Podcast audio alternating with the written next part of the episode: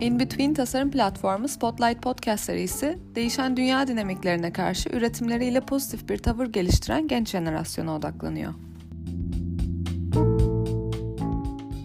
Merhaba, In Between tasarım platformu Spotlight Podcast serisine hoş geldiniz. Bugün Lars Stüdyo'yleyiz. Yanımda Laris Kilimci var. Laris nasılsın?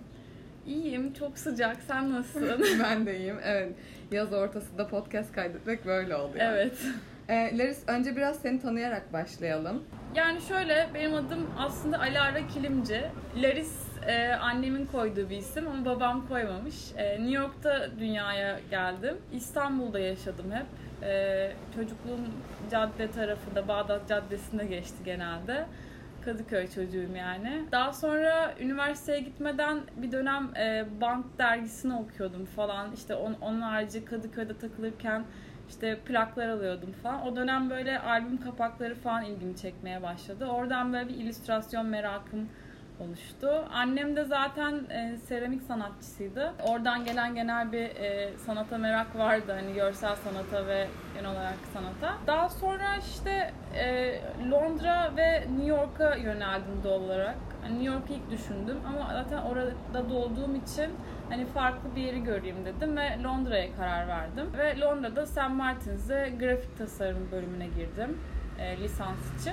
Daha sonra o dönem müziğe olan merakımdan dolayı animasyon ve moving image o dönemde orada Moving Image diye geçiyor. Moving Image bölümüne girdim. De spesifik olarak böyle e, birkaç tane sevdiğim grup vardı ve hani en büyük hayalim o dönem o sevdiğim müzikler için böyle audio visual bir e, müzik dünyası oluşturma ve hani bunu spesifik gruplar için yapma ve kafamda çok spesifik görseller vardı. Analog yapılan işte 16 milimetre film üzerine çizilen ve hani tamamen analog dünyasından oluşan bir animasyon dünyası vardı en başta. Bir dönemde bunu yaptım. Çok da eğlenceliydi.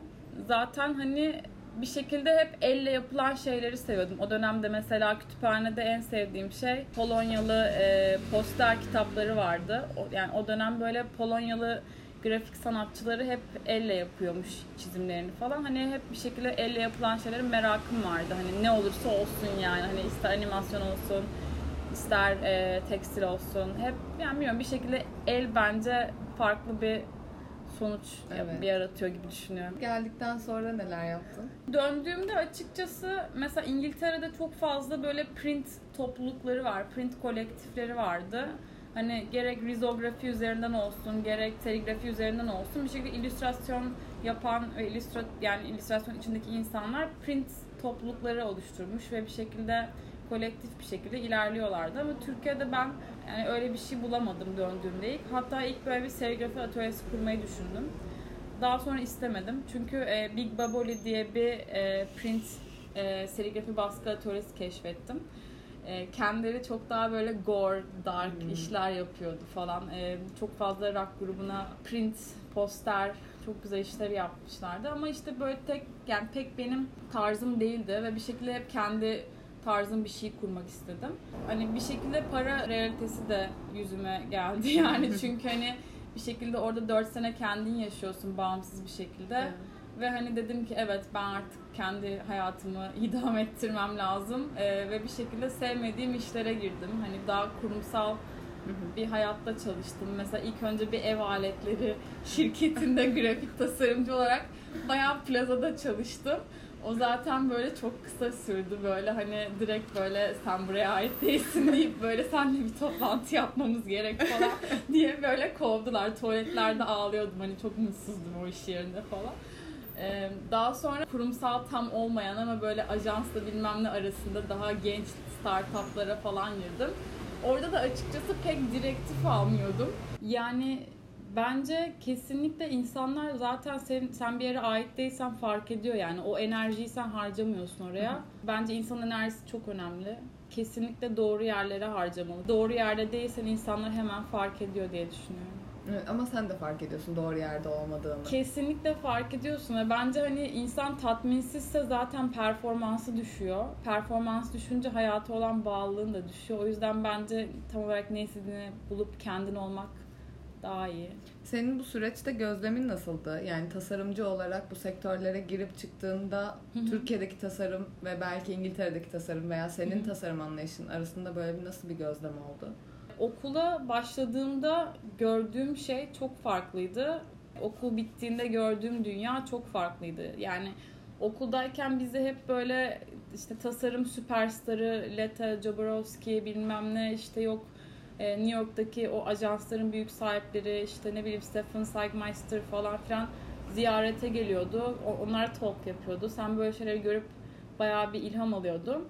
Sonra okuldan çıktığında ise işte realite yani bir ajansa girip işte bir adamın binlerce fotoğrafını rötuşluyordun falan. Hani hani o kadar böyle bir realite çakışması vardı ki yani bir tarafta böyle bir rockstar dünyasıyla hani e, mimar olacağım derken işte 3 hafta boyunca pencere ölçen adam olmak gibi bir şey yani hani bayağı bir hani orada bir çatışma vardı hani realitede. O yüzden birazcık hayal kırıklığına uğramıştım ilk mezun olduğumda. Bir de Türkiye'deki endüstriyle yurt dışındaki endüstri arasında tabii ki de dağlar dağlar fark var. En büyük fark da zaten bütçe olmaması genellikle. Bütçe olan şeylerin de çok büyük ajanslara falan verilmesiydi. Bir illüstratör olarak sürekli bir iş yapmak çok zor yani. Bir de illüstratörlerin şöyle bir eksisi var. İllüstratörlerin bir modası oluyor gerçekten. Mesela Jean Julien diye bir Fransız illüstratör vardı. Birkaç sene önce her billboarddaydı.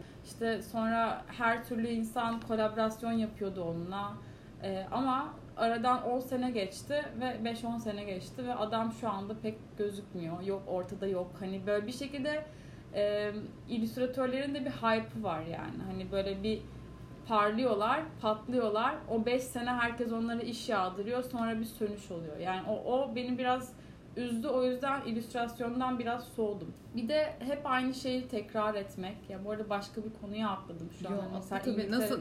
Türkiye dedik ama Konu yani konuyu açıyor evet yani evet kesinlikle konu konuyu açıyor ve hani şöyle bir şey yani e, kendini tekrar etmek illüstrasyon dünyasının bir, bir açıdan realitesi. Ama hani bunu yapmayan çok fazla tasarımcı da var. E, bunu yapabilmek için gerçekten kendini çok iyi beslemek ve açık olmak yani kendini açık tutmak gerekiyor ve bu kendini tekrar etme paradigmasına düşmek çok olası bu arada. Ben de belki de yapıyorum yani fark etmeden ama marka kurmanın nedenlerinden bir tanesi de buydu. Kendi kendine yeni ürünler üretiyorsun ve her seferinde yeni bir şey öğreniyorsun. Ve evet printler belki benzer ama hani yeni şeyler üretirken yeni şeyler öğreniyorsun ve bir şekilde bu hani e, beyin loglarımı açıyor gibi hissettiriyor. Peki sen kendini nereden besliyorsun? Biraz aslında podcast öncesinde kültürlerden konuşmuştuk. Belki Hı ondan bahsederiz. E, yine benzer bir konuya gireceğim aslında. E, ya illüstratör olarak hani çok spesifik bir tarzın yoksa e, çok spesifik iş şeyleri gelmiyor sana. Yani mesela bir örnek vermem gerekirse bir editoryal illüstratör vardır.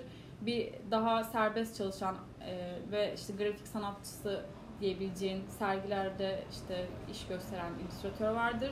Bunları kombinleyen illüstratörler var. Benim spesifik bir şeyim yoktu yani hani böyle evet kesinlikle editoryal illüstratör olacağım veya e, New York Times'ın kapağında işim olsun istiyorum. Asla böyle bir şey hissetmedim. O yüzden e, biraz ilham kaynaklarım hep eklektik gelişti. Yani bir gün mesela e, animasyon yapmak istedim ve yaklaşık bütün bu şu an odayı görmüyorsunuz. E, bütün bu odayı kaplayan e, kara, küçük küçük karelerden oluşan animasyonlar yaptım mesela. Öyle bir dönemim oldu. Sonra bir dönemim oldu. Print yapmak istedim. Onu yaptım. Sonra bir dönemim oldu. Onları hiç yapmak istemedim. Antin kuntin uğraşmak istemedim. Ve hani dedim ki ben bir ürün yapacağım ve onlar satacak ve bütün sene bu satacak dedim. Ve şu an öyle bir noktadayım. Yani çünkü evet bu belki birazcık seri üretim ama seri üretimde de bence bir güzellik var. O da şu. Bir şekilde sen seri üretim yaptığında işin daha çok yayılıyor.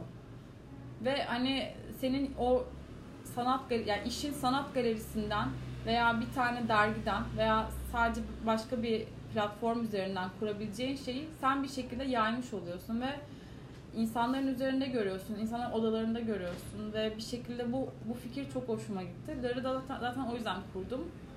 Yani bir şekilde kitlesel olarak benim tarzım, benim avramda insanların bunu giymesini istedim. Aslında çizimlerden de bahsedebiliriz. Senin çizimlerin de el çizimleri. Yani her ne kadar sen seri üretim desen de Hı-hı. aslında bilgisayarda evet. oturup çizilmiş şeyler değil Aynen. ama yani bugün seri üretim yapan markalara baktığımız zaman el yapımıymış gibi görünen ürünleri olduğunu görüyoruz. Yani şöyle e, benim başlangıç noktam şöyle oluyor aslında. Ben dini açıdan bir şeye tapan bir insan değilim tam olarak ama sembollere inanıyorum bayağı ve hani hayatım içinde hep semboller besliyorum. Mesela Portekiz'e gittiğimde bulduğum bir kibrit kutusunun üzerindeki güneşten tut, bir çakıl taşının üzerindeki küçük bir desenden tut böyle yani hoşuma giden ve beni bir şekilde besleyen küçük sembolleri biriktiriyorum ve onu desenlerde genelde kullanıyorum ve hani bir şekilde yani desenlerimde de öyle bir efekt var. Hani mesela bu desen çiçektir veya bu desen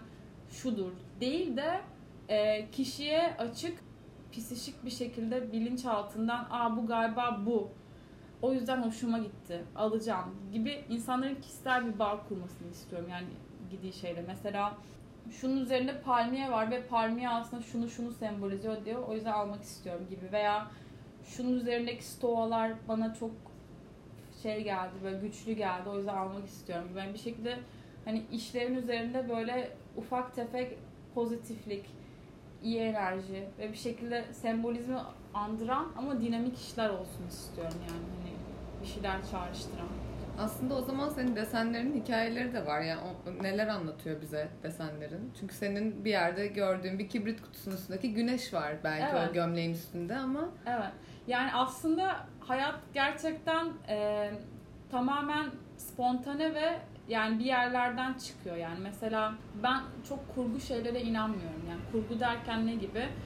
Hayatı çok düzenli bir şekilde yaşamaya da inanmıyorum. O gün uyandığımda ne hissediyorsam ona da yapmaya inanıyorum. Ve hani bir şekilde doğanın ritmine uygun bir şekilde yaşamak istiyorum. Yani hani daha spontane ve hani hayatta gerçekten her yerden sana semboller geliyor. Bu semboller aslında sana yani bilmiyorum bana böyle bir şekilde iyi şeyler çağrıştıran sembolleri topluyorum. Hı hı. Ve hani hayatın içinde barındırıyorum ve bunlara kötü hissettiğim zamanlarda bunlara bakıp bir şekilde hani şey böyle evet iyi hissettiğim günler de vardı. Dinamik günler de vardı. Bu günleri üzerimde barındırırsam belki daha fazla böyle hissederim gibi bir yani. Aslında totem gibi o zaman bu ürünler totem senin gibi için. aynen totem gibi yani hani bir şekilde nasıl anlatayım bilemedim ama hani bütün kullandığım semboller aslında olmak istediğim fluid, pozitif, insanı çağrıştırsın istiyorum. Yani mesela şu ayna şu an göremiyorsunuz ama çok fluid, fluid bir, bir şekilde bir ayna var tam şekilsiz. Onun şekilsiz olması aslında benim de değiştiğimi sembolize etsin istedim. Birazcık da şey de değinelim istersen. Kullanıcılarından bahsedelim. Yani Lara'nın kitlesi ne? O hayatına Hı. dokunmak istediğin insanlar bugün kimler oldu? Lar'ın kitlesi bir kez tenlerden giymeye korkmayan bir insan olmalı kesinlikle. Ve hani kendini desenlerle, renkle ifade etmeyi seven, özgür ruhlu diyebileceğim ve hani kitlelere değil kendi zevkine göre alışveriş yapan ve hani duygusal alışveriş yapan bir insan kitlesi kesin. Yani bu, bu kişi mesela şöyle bir kişi olabilir. Bir gün bir geziye gittiğinde veya bir tatile gittiğinde e, şu şu şu yerlere gitmek istiyorum diyen bir insan yerine hani ay hadi bir atlayayım gezeyim şurada durup bir kahve içeyim. İşte ne bileyim hani şunu giyeyim biraz da şuraya bakayım şunun fotoğrafını çekeyim.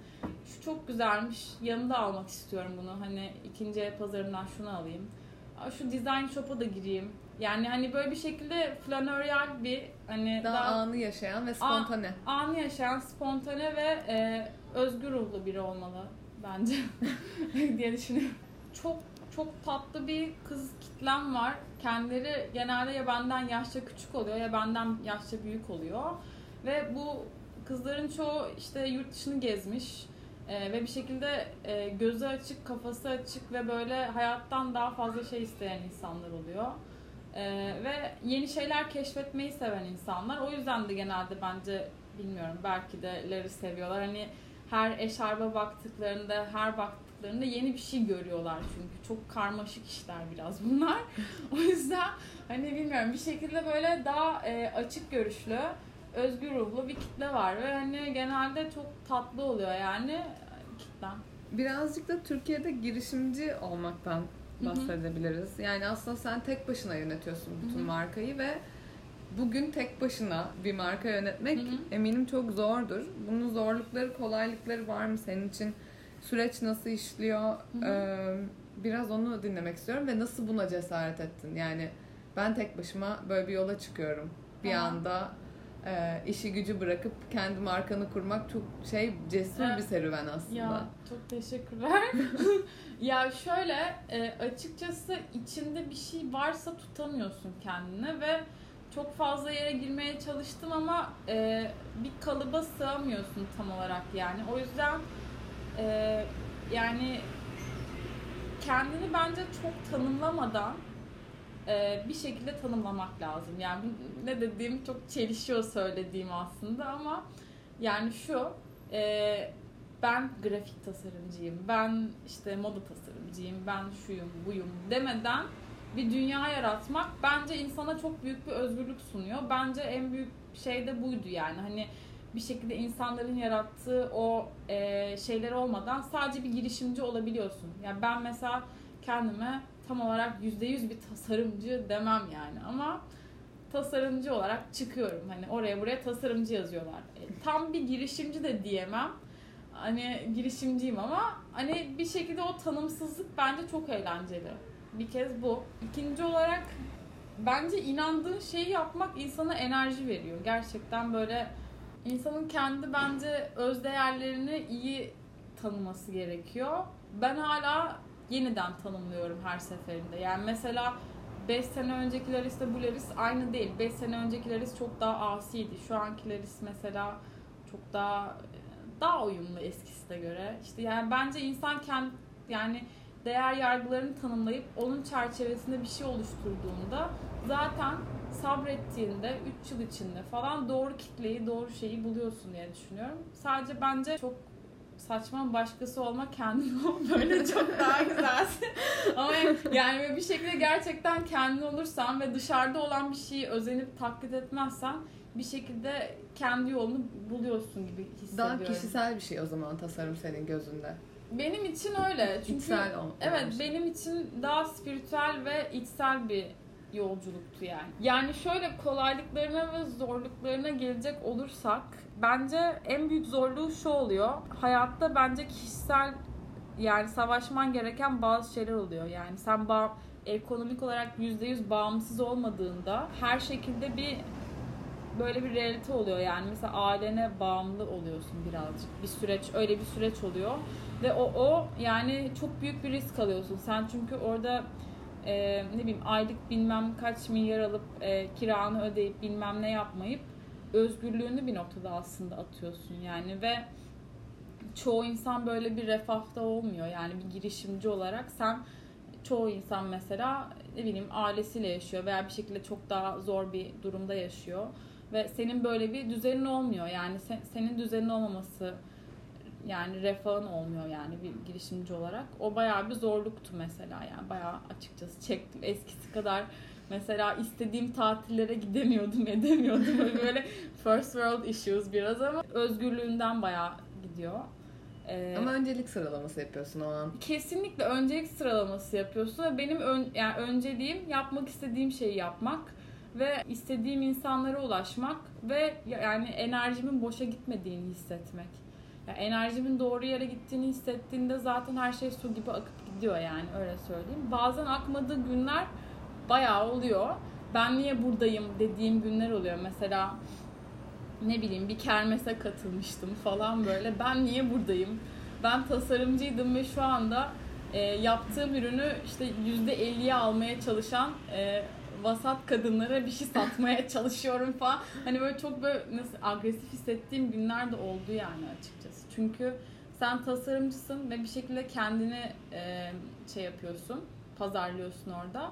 Ve onu sen kendin yaptığında bazen çok zor oluyor. Çünkü insanlar, herkes tasarıma bu kadar saygıyla, bu kadar özveriyle yaklaşmıyor. Saygıyla yaklaşmıyor. Hı hı. Ee, ve hani ama bir şekilde bu da insan sarrafı olmamı sağladı ve girişimci olarak insanları daha iyi anlayınca daha akışta hissettim. Yani bu biraz bir süreç yani. En başta çok böyle hmm, yani bu, bunun Türkçesini bulamadım. Bitter diyeceğim. Bitter hissettiğin günler oluyor tasarımcı olarak.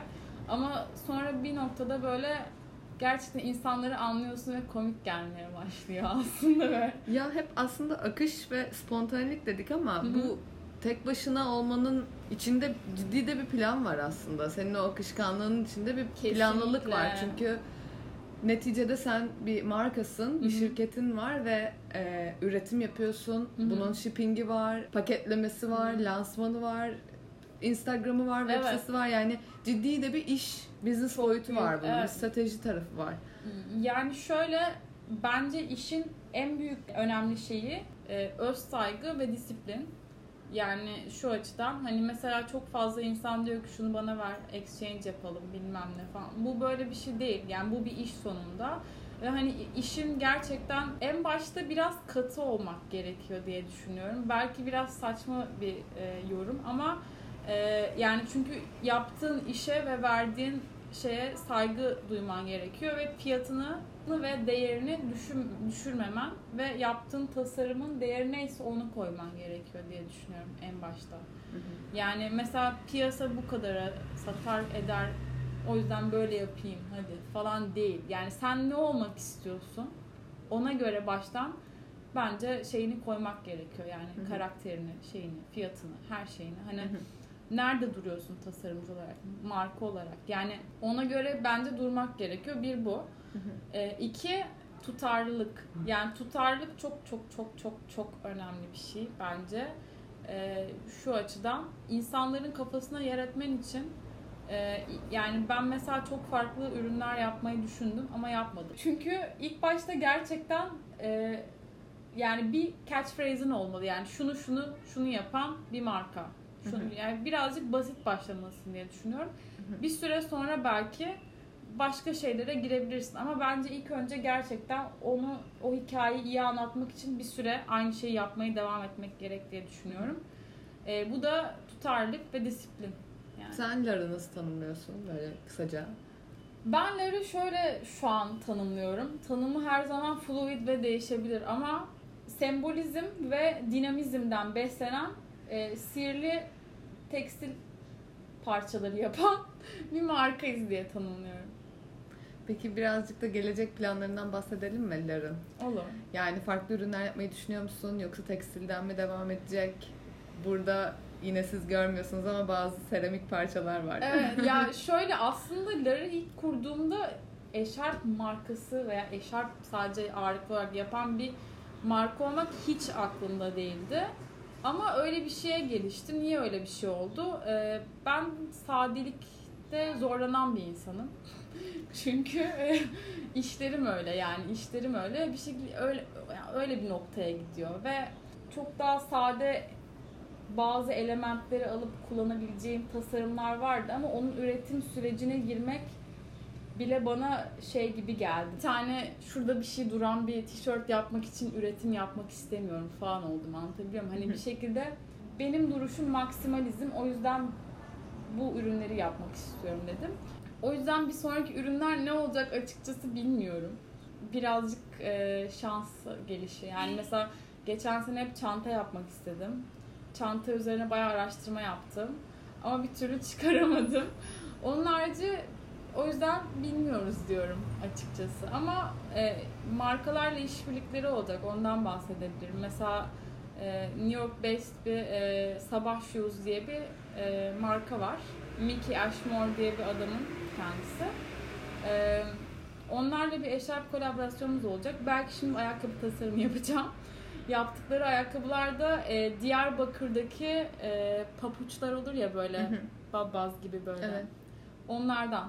E, ba- bayağı belki lar için öyle bir tasarım yapacağız. Aslında güzel tesadüf. Burada hiç bahsetmedik ama telefonda konuşurken sen de Süryani kültüründen bahsetmiştik. Evet. Yani onların Aynen. Ya, çıkışı olması. çok yani şöyle zaten birazcık şey işlerim de kontrast yani. Zaten ben de öyleyim. Yani mesela yolda gidiyorken arabesk dinliyorum bazen. Öbür gün ne bileyim şey diyor başka bir şey dinliyorum. Hani bence zaten ülkenin kendisi yani bu topraklarda yaşamak kontrastları barındıran bir şey yani. Hani Çok kısaca da bahsedelim mi? Süryani kültüründen beslendiğim Aha. bir kısım da var. O nasıl gelişti Evet. oradaki? Yani şöyle ben aslında çocukluğumdan beri işte New York'ta doğdum. İstanbul'da büyüdüm. Ee, annem Ermeni asıllı, babam da Süryani Ee, ve bir şekilde böyle e, bir kimliksiz bir- yani çok hem çok kimliğim var gibi hem de kimliksiz büyüdüm. Çünkü annem çok alafranga yetiştirdi. Babam birazcık daha Alaturka diyeyim bir aileydi. Ve bir şekilde böyle hiçbir yere tam ait hissedemedim ve böyle arafta bir yetiştim böyle. Hani o mesela e, ergenliğim böyle tamamen emo, punk dönemi bilmem ne falan. Böyle bir kim, kimlik bunalımı mı diyeyim ne diyeyim yani böyle bir aidiyet ve kimlik e, sorgulamasında hep yetiştim. E, sonra İngiltere'ye gittiğimde şeyi fark ettim böyle o dönem bence herkes gurbetteyken bir şekilde hani kökenine daha bir merak sarıyor. İşte o dönem mesela yemekler yapmaya başladım. Babaannemi arayıp babaanne bana kibbe tarifi versene. Kibbe bir e, Mardin'de bir içli köfte mesela. İşte ne bileyim bana harire tarifi versene. Bir şekilde böyle hani kökenimden aslında koptuğumu fark ettim ve bu kopuş böyle birazcık da bir sorgulama başlattı bende.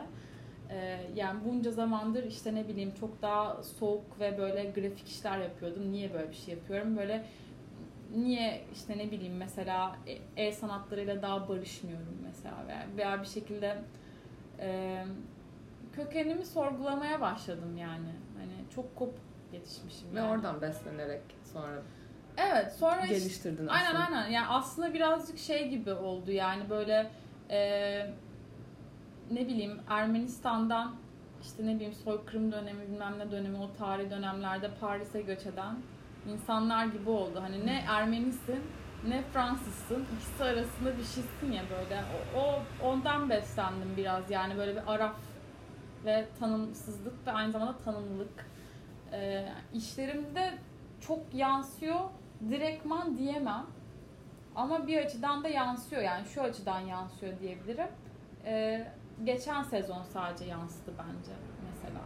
Son olarak da aslında e, seni bu podcast'te tanıyanlar varsa Hı hı. sana nereden ulaşabilirler ondan belki bahsederiz. Hem Evet. adresin, web siten, Instagram'ın. Tabii. Ee, şöyle Instagram'da bayağı aktif olmaya çalışıyorum. Instagram'dan takip ederseniz mutlu olurum. Ee, Instagram'da adımız e, Lar Official diye geçiyor. L-A-R Official. Ee, onun harici satın almak isterlerse web sitemizden alabilirler. Trendyol'da şu an var. Yurt dışındaysanız yurt dışında birkaç yerde var. Mesela Sabah Shoes'da var e, New York'ta. İşte İngiltere'deyseniz Arya'da var. Ayda Shoreditch'te var. Bir de burada showroom var Arnavutköy'de. Ee, bir de evet yani eğer e, daha önceden kendiniz gelip görmek isterseniz benimle konuşmak isterseniz de showroom'umuz var Arnavutköy'de. Oraya da bekleriz. Çok teşekkür ederim Laris. Çok çok keyifli oldu. Umarım dinleyenler de keyif almıştır. Umarım. Bir sonraki bölümde görüşürüz o zaman. Hoşçakalın. Bye bye. Bye.